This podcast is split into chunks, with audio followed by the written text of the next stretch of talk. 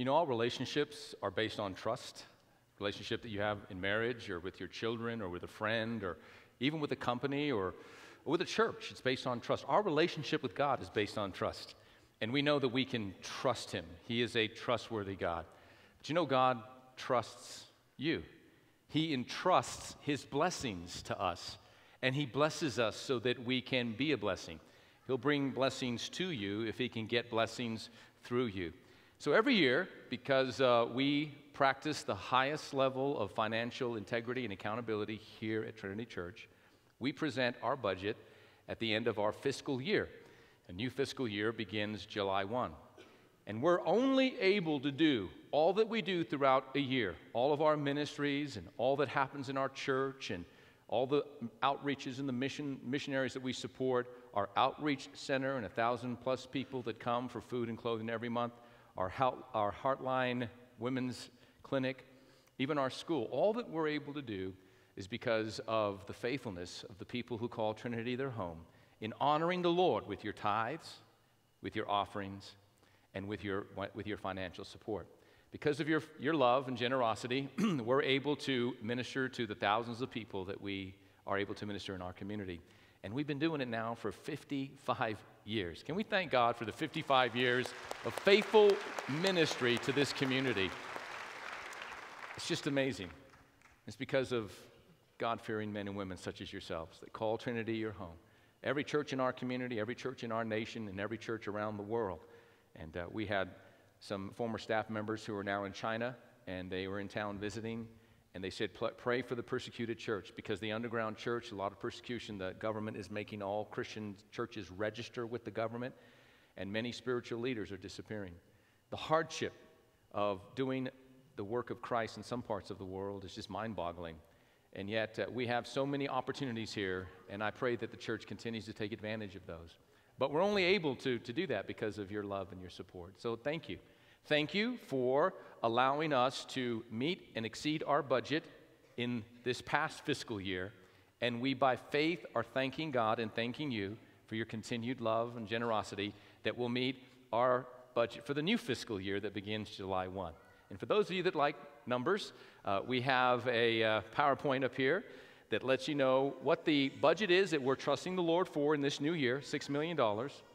Many hands makes for a light load. So, all of us doing our part to honor the Lord, we will meet that and exceed that. And here's the breakdown of how the finances are utilized here at Trinity. You know, uh, the ministry departments submit a budget for the new year for their ministries. Uh, it goes through our CFO and our administrative elders. It comes to me, and then I present it to our board of elders, and we sit, look, pray with a fine tooth comb. We go through that. And then we pray and submit it and uh, it becomes our budget for the new year, and then we share it with you because we're only one of two churches in all of Lubbock that have certification from the Evangelical Council for Financial Accountability, which says one thing. Of many things, it says one thing this is a trust, trustworthy place for you to honor the Lord with your tithes and offerings. And we thank God for that because all relationships are based on trust. So we trust you with this information. And uh, can we go before the Lord in a word of prayer? Father, we humbly thank you for your provision in this last year. Thank you for all the ministries and for all the thousands upon thousands of people that come through these doors, many of which are not here to stay as members because they're in transition. But they're loved, they hear the gospel, many are saved, hundreds have been water baptized. We're just so thankful for the fruitful ministry of this church and for the faithfulness of the people who call Trinity their home. Bless them, Lord. Bless them. Thank you, Lord, for their jobs and their businesses and their promotions and their, the increase in their life. That if you can get blessing through us, you will get your blessings to us. And we thank you in advance for your provision in this new fiscal year. It's in the name of Jesus that we pray. And all of God's people said, Amen and amen. I want to welcome all of, the, all of you that are watching online. We are studying in the book of Acts. we finished chapter 13 and 14. And uh, we're going to jump into chapter 15. And what a journey it's been uh, following the Apostle Paul in his first missionary journey. He traveled over 1,400 miles by boat, by beast, and by foot to share the gospel when he and Barnabas and his ministry team were sent out of the church of Antioch in Acts chapter 13. But they reach a critical stage in the proclamation of the gospel here in Acts chapter 15 uh, because, well, a determination needed to be made by the apostles and elders in Jerusalem. Is the death of Jesus Christ, his death, burial, and resurrection, sufficient enough for salvation? Or do we need to add to the finished work of Christ? This is the important issue critical issue that the early church tackled here in Acts chapter 15. Some say it's not the most inspiring chapter in the Bible because in the book of Acts, nobody gets saved, healed, filled with the Spirit. No miracles occur in Acts chapter 15, but important kingdom work and kingdom business takes place in the 15th chapter of the book of Acts. So I've entitled this chapter, We Hold These Truths, because there are certain truths we need to hold on to and never let go of certain truths in the Word of God that are non negotiable. And it's appropriate because, you know, we'll be celebrating the 4th of July, the independence of our country, when 56 men got together, 13 states, and signed what is now famously known as the Declaration of Independence. I want to read a portion of the Declaration of Independence for you this, uh, this afternoon. Here, here we go. When in the course of human events it becomes necessary for one people to dissolve the political bands which have connected them with another, and to assume among the powers of the earth the separate and equal station to which the laws of nature and of nature's God entitles them. A decent respect to the opinions of mankind requires that they should declare the cause which impel them to the separation. Don't you love how they used to write back then? that is the English language, right? And then the famous part that all of us are familiar with. We hold these truths to be self evident that all men are created equal, that they are endowed by their Creator with certain unalienable rights, that among these are life, liberty, and the pursuit of happiness. Well, the document continues, and we don't have time to read it all, but 56 men signed, and they pledged their lives, their fortunes, and their sacred honors declaring that we will no longer be under the control of the crown, the British crown, the King of England. We exert and exercise our right to be free. You know, all those 56 men, most of them lost their lives, lost their fortunes, and lost their reputations, and were tried for treason because they had the audacity to declare their freedom under God. In Acts 15, the early church declares its freedom in Christ freedom from the law of Moses because the crisis in this chapter was averted because the New Testament church was going to be built on the foundation of Jesus Christ and it was going to be built upon grace by, as a result of the finished work of Christ. And what was at stake here was this is it Jesus plus circumcision, or Jesus plus this, or Jesus plus that? Listen, if you, subtract, if you subtract from grace, it's no longer grace. If you add to grace, it's no longer grace. And later on, the Apostle Paul will write to a church called Ephesus in chapter 2, verses 8 and 9 of that book. He'll say, For by grace are you saved through faith, and that not of yourselves, not of works, lest any man should boast. It's a gift from God. Can we take a moment and thank God that salvation is a free gift? You don't have to work for it. You don't have to add to it. You don't have to merit it.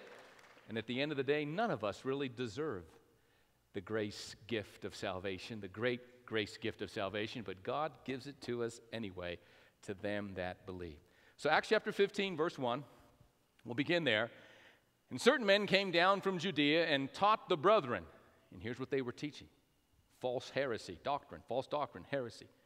Unless you are circumcised according to the custom of Moses, you can't be saved. Wow. You know, man likes to control other men. We like to control people with fear.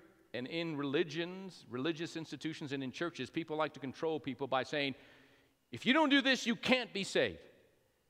Unless you do this, you can't be saved. We, we love as men to establish the parameters of God's salvation.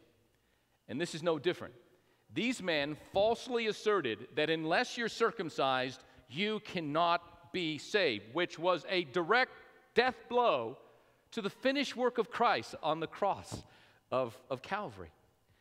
Now, in life, life never hands us easy problems to solve. Usually, the problems that we have to solve, the decisions that we have to make in life, are usually weighty decisions because we are given complicated problems in life. Actually, the older you get, really, and the more responsibility your life acquires, the more complicated those decisions and problems will be. Matter of fact, how many of you have had to make some really difficult decisions in your past? Raise your hand. Okay? Most of us, right?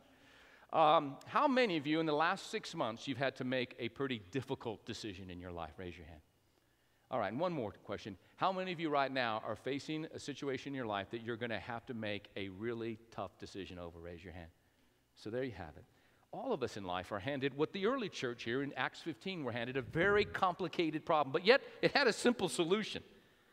Either it's by faith alone in Christ alone, by grace are you saved through faith, or it's salvation by subtraction or salvation by addition.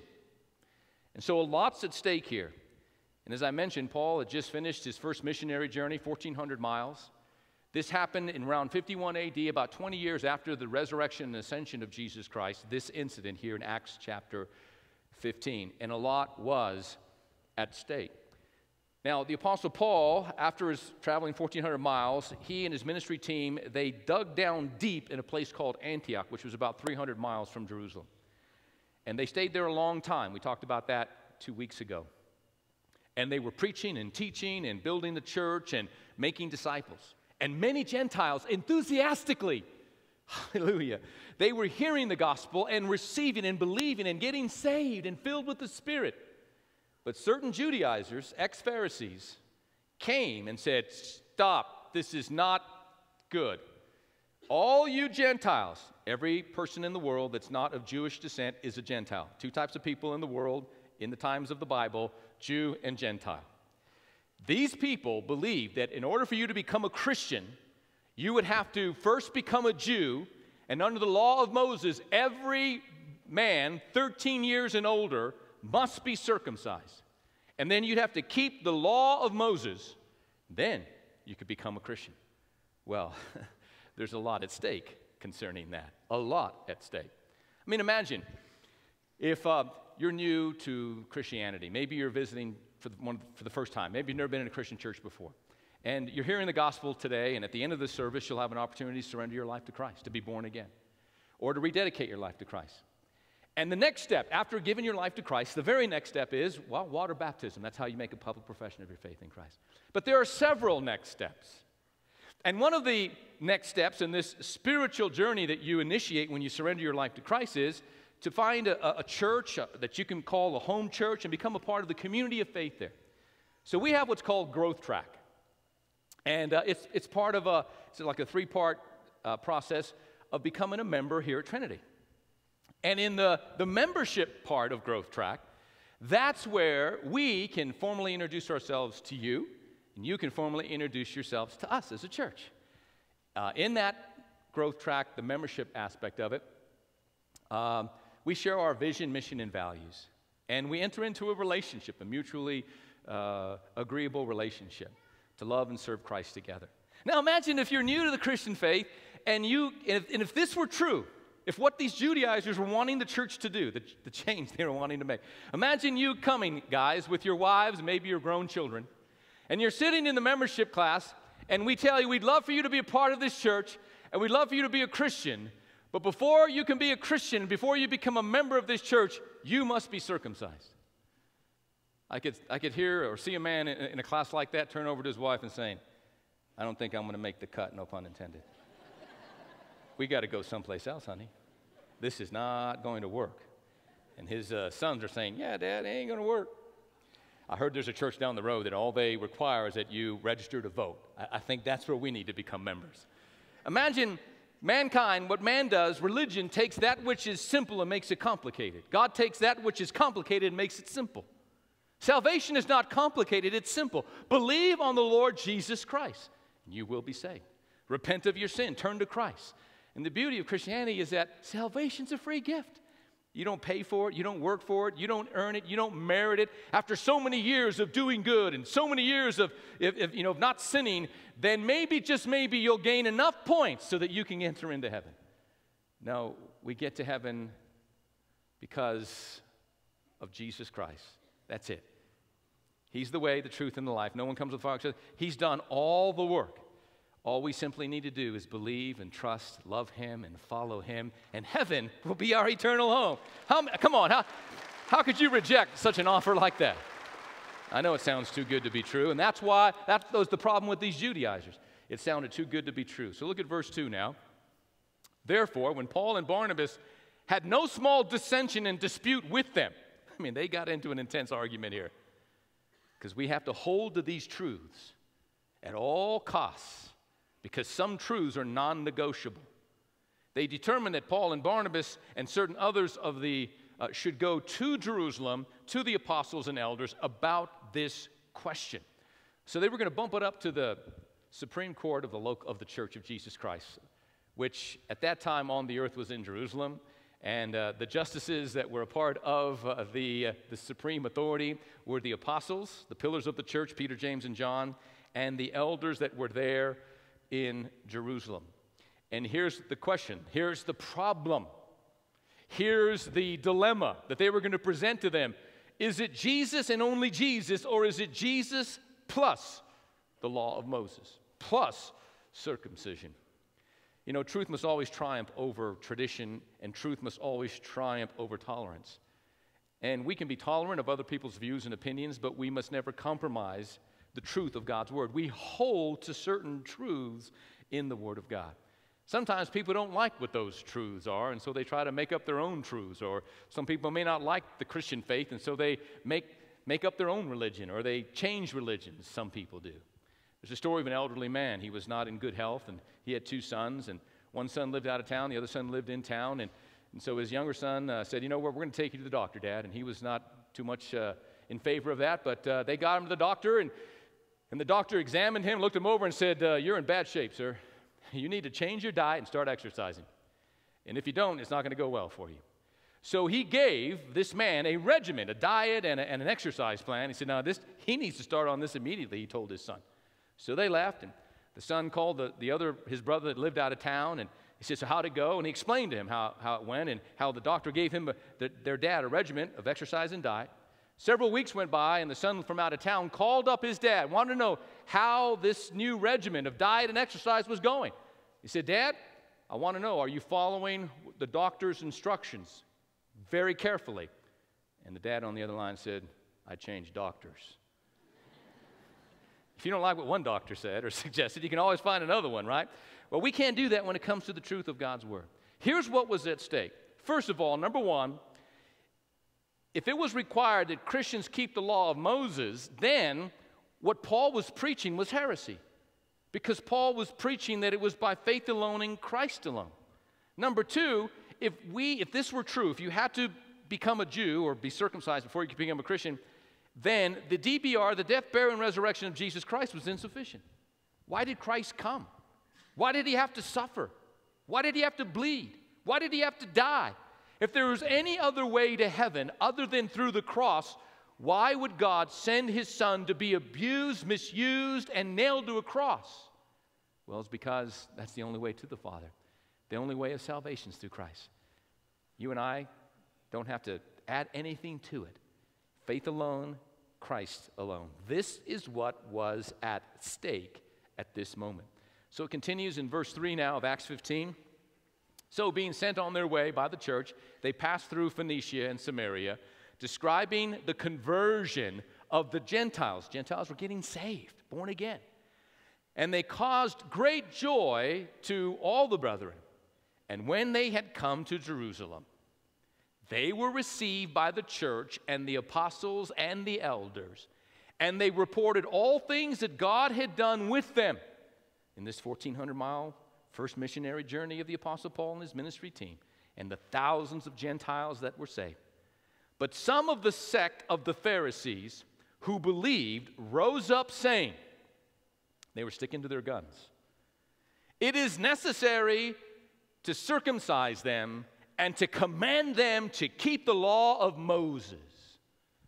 So basically, they're saying, Paul, you need to go back on this journey and every person that was converted, it's a faulty conversion. They're not saved because unless they're all, all the men are circumcised and they keep the law of Moses, they can't be Christians. Well, nothing could be further from the truth. But these two groups were at odds, and there was disagreement and a decision. A decision had to be made that was the right decision. And many times life doesn't hand us easy decisions. Life hands us complicated decisions. You know, in life, it's, I know it's a lot easier to go through life pointing out the problems and talking problems to death and, you know, pointing out the problems in your own life and pointing out the problems in your marriage and other people's marriage and pointing out the problems in our country and pointing out the problems at, at your place of employment, pointing out the problems in your church. But it takes a rare individual to go through life not being able to identify problems and talk problems to death, it takes a rare individual to be, a, to be solution minded. It takes a rare individual not to come to your supervisor's office with a problem, but to come with a solution. And how many know we need more solution minded men and women in, in the body of Christ and in America and in the world? Men like Daniel Daniel was taken from Jerusalem, he was taken to Babylon, he was being held captive there, but he made the best of his circumstances. And there are all types of complicated problems going on in, in Babylon at that time, and, and, and the, the king was Nebuchadnezzar at that time. But Daniel was not a problem oriented guy, he was a solution oriented guy. He prayed, God gave him wisdom, and for the rest of his life, he was able to offer solutions to the complicated problems that, uh, that Bab- the Babylonians were, were facing and that his own people were facing. I mean, no, we all need to be like Daniel. We all need to come not with a problem, we need to come with a solution. And if we go to God in prayer, He'll give us wisdom and He'll give us insight and solutions to complicated issues. Well, this really wasn't that complicated of an issue. Faith alone in Christ alone. You don't have to be circumcised. So the Chief Justice that day, who happens to be the Apostle Peter, he stands up and he makes these comments. Let's go to chapter, verse 6 now of chapter 15.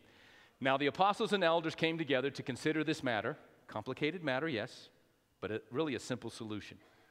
And when they and, and when there had been much dispute, Peter rose up and said to them, Men and brethren, you know that a good while ago God chose among us that by my mouth the Gentiles should hear the word of the gospel and believe. Let's stop there.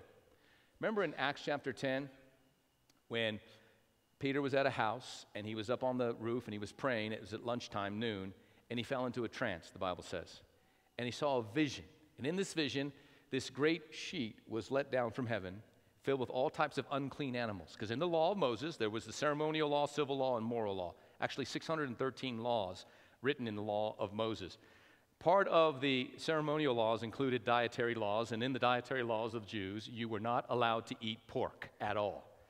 So there's this great sheet and all these unclean, and, and, in, and then the God's voice comes and this vision says, Rise, kill and eat. And Peter was flabbergasted. God, I, I've never eaten anything unclean. Matter of fact, at that time, Peter had never been in a Gentile home, much less partake of Gentile food. He was born a Jew, he lived a Jew and he lived according to the law of Moses. He didn't understand what this vision was, but at the same time, someone knocks on the door, and this guy Cornelius has an angel that appears to him and says, Go to the, this house and get Peter, and he'll come and preach the gospel to you. So Cornelius fills his house. He's an Italian guy. He fills his house with all his friends and family members. Peter and these other messianic Jews, Jews who are now followers of Christ, born again, apostles of the Lord Jesus Christ, they go to Cornelius' house Peter's preaching, while Peter's preaching the gospel, Cornelius and his household believe on the Lord Jesus Christ. You can read this, it's all in Acts chapter 10. They get saved simultaneously. They're filled with the Holy Spirit and begin to speak in other tongues as and magnify God, as it says in verses 46, 47, 48 of Acts 10. When this happens, Peter and these other Jews, apostles of, of the Lord Jesus Christ, who are now Christians, Messianic Jews, they're flabbergasted, they're dumbfounded. They're like, wait a minute, these are Gentiles. They just got saved. They just received the same Holy Spirit we did in Acts chapter 2 when 120 of them were up, in, Jews, they were in the upper room.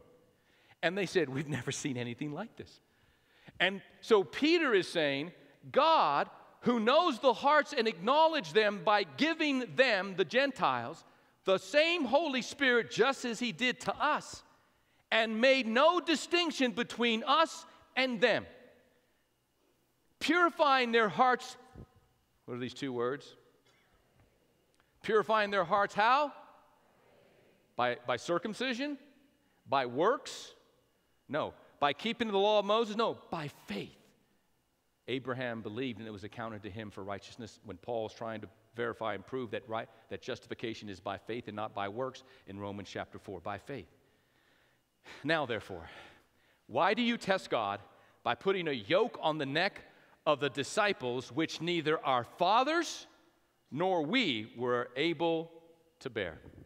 So, this is Peter's defense. He doesn't use scripture, but in a moment, when we come back next time to study the rest of Acts 15, James stands up and he bases the decision they're about to make, the right decision, he bases it on scripture.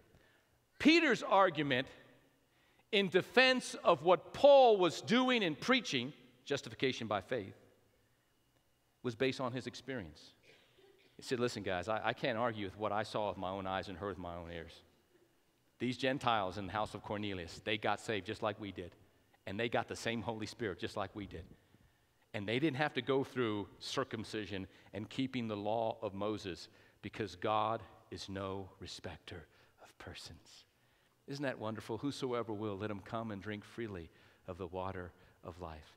I say that to all of you that may not know Christ yet. Come and drink freely of the water of life. And you better do it quickly because in 105 degree temperature, that water is going to evaporate. But there's enough for everyone. Amen. it's a free gift. It's a gift, as I mentioned earlier, we really don't deserve it. And you can't, definitely can't earn it. You can never get good enough. You simply need to believe and accept Christ as Lord and Savior, and you're born again, and He fills you with the mighty Spirit. And then we spend the rest of our lives living for Him, not working for Him to earn His love. It's because we have His love, and we're we're confident in that unconditional love that He has for us, that we now live out our lives in a way to please Him because He's changed our hearts. And we know that He lives in us, and, and our, our spirit bears witness with His spirit that we are sons of God. For our heart, our spirit cries, Abba, Father. And we know that we've been born again. We know that, as it says in the book of Ezekiel, our heart of stone has been taken out, and God has placed within us a, a heart of flesh. And the things we used to love to do, we now hate to do. And the things we used to hate to do, we now love to do. And so we know that, that we've been changed, that something has changed on the inside of us. And that something is someone, and it's Christ. So I want to I wanna end uh, on, on a practical note. They had to make a, a really tough decision here in Acts 15 because life doesn't hand you easy problems to solve, only complicated problems. Many of you have solved some complicated problems. Many of you are going to have to solve some complicated problems in your life. And so, what are, the, what are the top 10 hardest decisions you'll have to make in your life? Let's begin with number 10 and work our way up, work our way up to number one. Uh, one of the hardest decisions you'll have to make in your life is saying no. That's hard. It's hard to say no to the things that we should say no to. Matter of fact, there are some of you that are saying yes to the things that you should be saying no to, and you're saying no to the, some of the things that you should be saying yes to. One of the hardest things, the, the longer you live, the older you get, one of the hardest decisions that you need to make is a decision of what to say yes to and what to say no to. Now, little kids, one of the first words and favorite words that they use is no, no, no, no, no. But as they get older, for somehow we lose that, and then we want to say yes, yes, yes to everything and everyone because we become people pleasers. There's nothing wrong with wanting to make the people you love happy and wanting to serve them, but not at the extent of doing what God's called you to do with your life. The nine, the number nine of the top hardest decisions, number nine is which bridges to cross and which bridges to burn. You see, we'll have to know when to walk away or when to go the extra mile in a relationship. Sometimes relationships become very destructive, very dysfunctional, and very, very unhealthy. When there's habitual abuse and habitual neglect, abandonment, and adultery, abuse, abandonment, and adultery, you're going to have to make a tough decision to know when to burn a bridge or cross a bridge, when to go the extra mile or when to walk away. You'll need to do that related to a career or a career change or leaving a secure job to follow your passion and to follow the dream that God's placed in your heart. Number eight of life's hardest decisions following your own dreams and not your parents. Listen, young people, you should always honor your father and your mother. If you want it to go well with you and you want to live long on the earth, you need to always, that's one of the commandments, honor your father and your mother. Always heed their advice but you're going to come to a point in time in your life when you're going to have to make decisions on your own.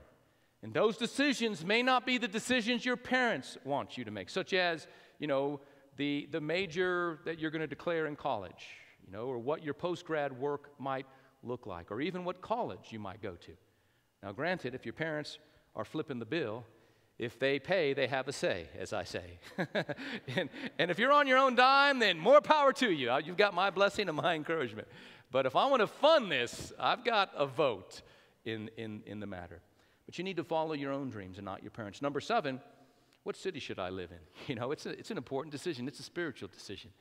Uh, born and raised in New Mexico, my wife and I spent 30 years of my life in Albuquerque. And when God moved our cheese and a door was closing in Albuquerque and a door was opening here in Lubbock, we prayed, Is this God's plan for our life? Our boys were eight and six at that time, and we're going to now spend the foreseeable future living in Lubbock, Texas. I really didn't even know where Lubbock, Texas was. I had never been to Lubbock, Texas. But uh, we prayed about whether we were supposed to move and live and raise our children in this city. And looking back 17 years later, thank God we made the right decision because Lubbock is a great place to raise a family and to just live, actually uh, a tough decision whether you should rent or buy a house, finding a home church, who to go on a date with, those of you that are single. That's a tough decision. You know, their profile says one thing on Match.com or ChristianLove.org or whatever these sites are these days. And then you meet him, you're like, whew, is this the same person? you know, like, wow, you sure have changed. At least that's what I hear, right? so, uh, you know, you got to pray about should I go out on a date with this person? Should I begin a friendship with this person? These are important decisions, not easy decisions. Having children, not having children, getting married, not getting married. And that's the second most important decision you'll ever make. The person that you're going to spend the rest of your life with. You need to make the right decision. And then the most important decision you'll ever make about following Christ. And hopefully you've made that decision. If you haven't, we're going to give you a chance at the end of the message here in a few minutes to surrender your life to Christ. That's the most important decision where you will spend eternity. You're going to be somewhere forever and ever and ever. And hopefully it's in heaven. Hopefully it's a part of God's eternal kingdom and his eternal family. And it's not difficult. Christ did all the work, he paid the price in full. You simply need to turn your life over to Him. Repent of your sins, yes? Repent of your sins. Turn from your sins and turn to God in faith. He'll forgive you, He'll receive you, He'll come into your life, and then He'll live through you and He'll change you. He'll change you from the inside out. So, what to consider though before you make a decision? Because decisions are like playing dominoes. You hit one, and many other decisions will be the result of that one decision that you've made here's some things to consider. Number one, have you prayed? Those of you that are facing a tough decision right now in your life, you have a complicated issue and there's not an easy solution to, friend, you need to pray. You need to inquire of the Lord. Whatever the, the Bible says in Romans 14 23, whatever's not of faith is sin. It says in James chapter 4, you have not because you ask not. And when you ask, you receive not because you ask amiss, that you might gratify it upon your own lusts. So we need to make sure that we pray and we have the heart of God and the mind of God concerning whatever important decision we need to make in our life. Number two, ask yourself this question, question Will I regret it later? Will I like myself after I make this decision? What might be the unintended consequences of making this decision? Or right now, what are the unintended consequences of my indecision? Because an indecision is a decision against something. And once again, in life, there will come times when you are required to make a decision, and we need to pray. We need to ask, Will I regret this later? Number three, is it fear that's motivating me to make this decision? Because fear has torment, and God's not given us a spirit of fear.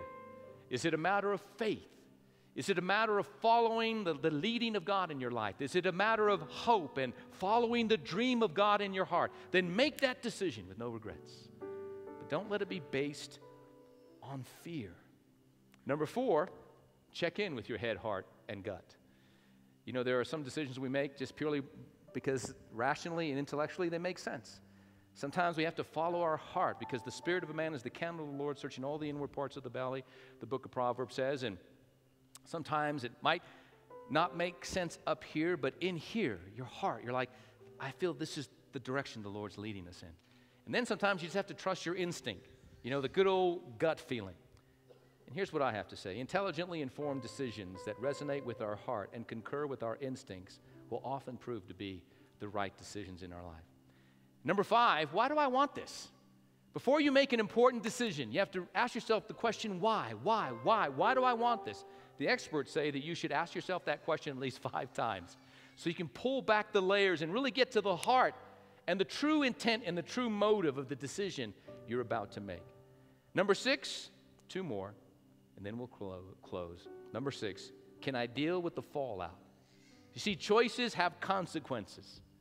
And when you make this choice, there will be other ramifications, other, other events that will begin to be set in motion that you'll not be able to take back once this choice or decision is made. So, can you deal with the fallout?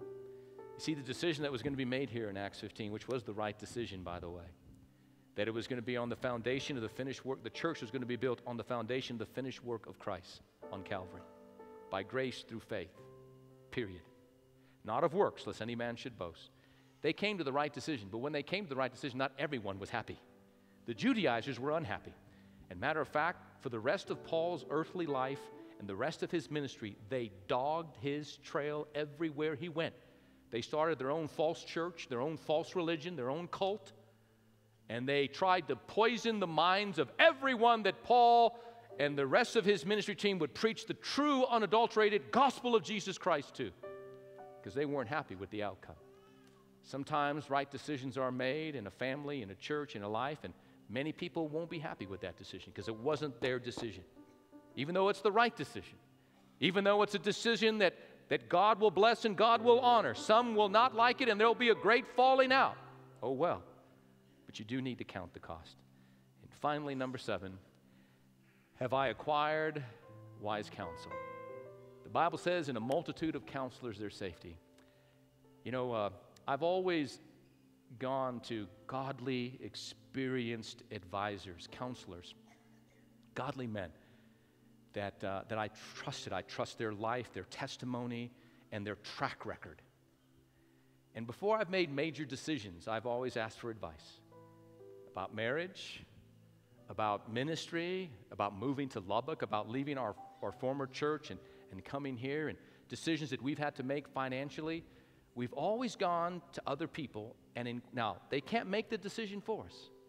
They give us their advice and their counsel, and we prayerfully consider it and then talk about it. And then we have to come to our own decision as a husband and a wife. And sometimes in your own life, you need to come to that decision. I remember one time my wife and I, we went to one of those timeshare promotions. You know, they were going to give out a free set of Callaway golf clubs. I'm like, yeah, why not? And uh, they said, we only need three hours of your time. But they were so good at the sales pitch. They almost had me signing up my life, my kids, my grandkids, to the thousandth generation, because once you sign up for a timeshare, you can never get rid of it, pretty much. And so, uh, I mean, they were so good, and it was like so appealing. Every year, you can come here, you know. So I called a financial advisor friend of mine. I said, hey, here's the, I said, excuse me, I, I got to use the, the, men's room. and I, I called him. I said, hey, he's like, no. I'm like, okay, that's all I needed here. Thank you. And that gave me the courage to go back and say, the, my final answer is no.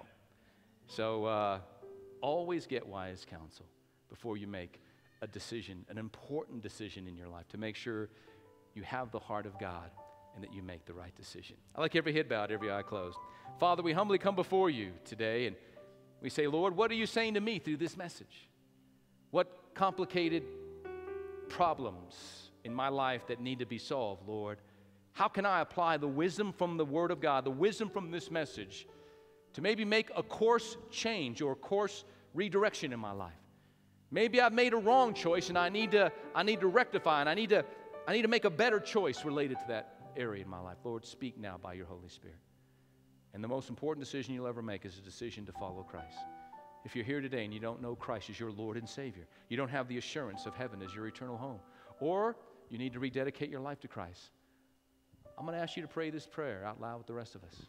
And if you'll say this prayer with your own mouth and mean it from your own heart, the Bible says if you confess your sins, He's faithful and just to forgive you, cleanse you from all unrighteousness.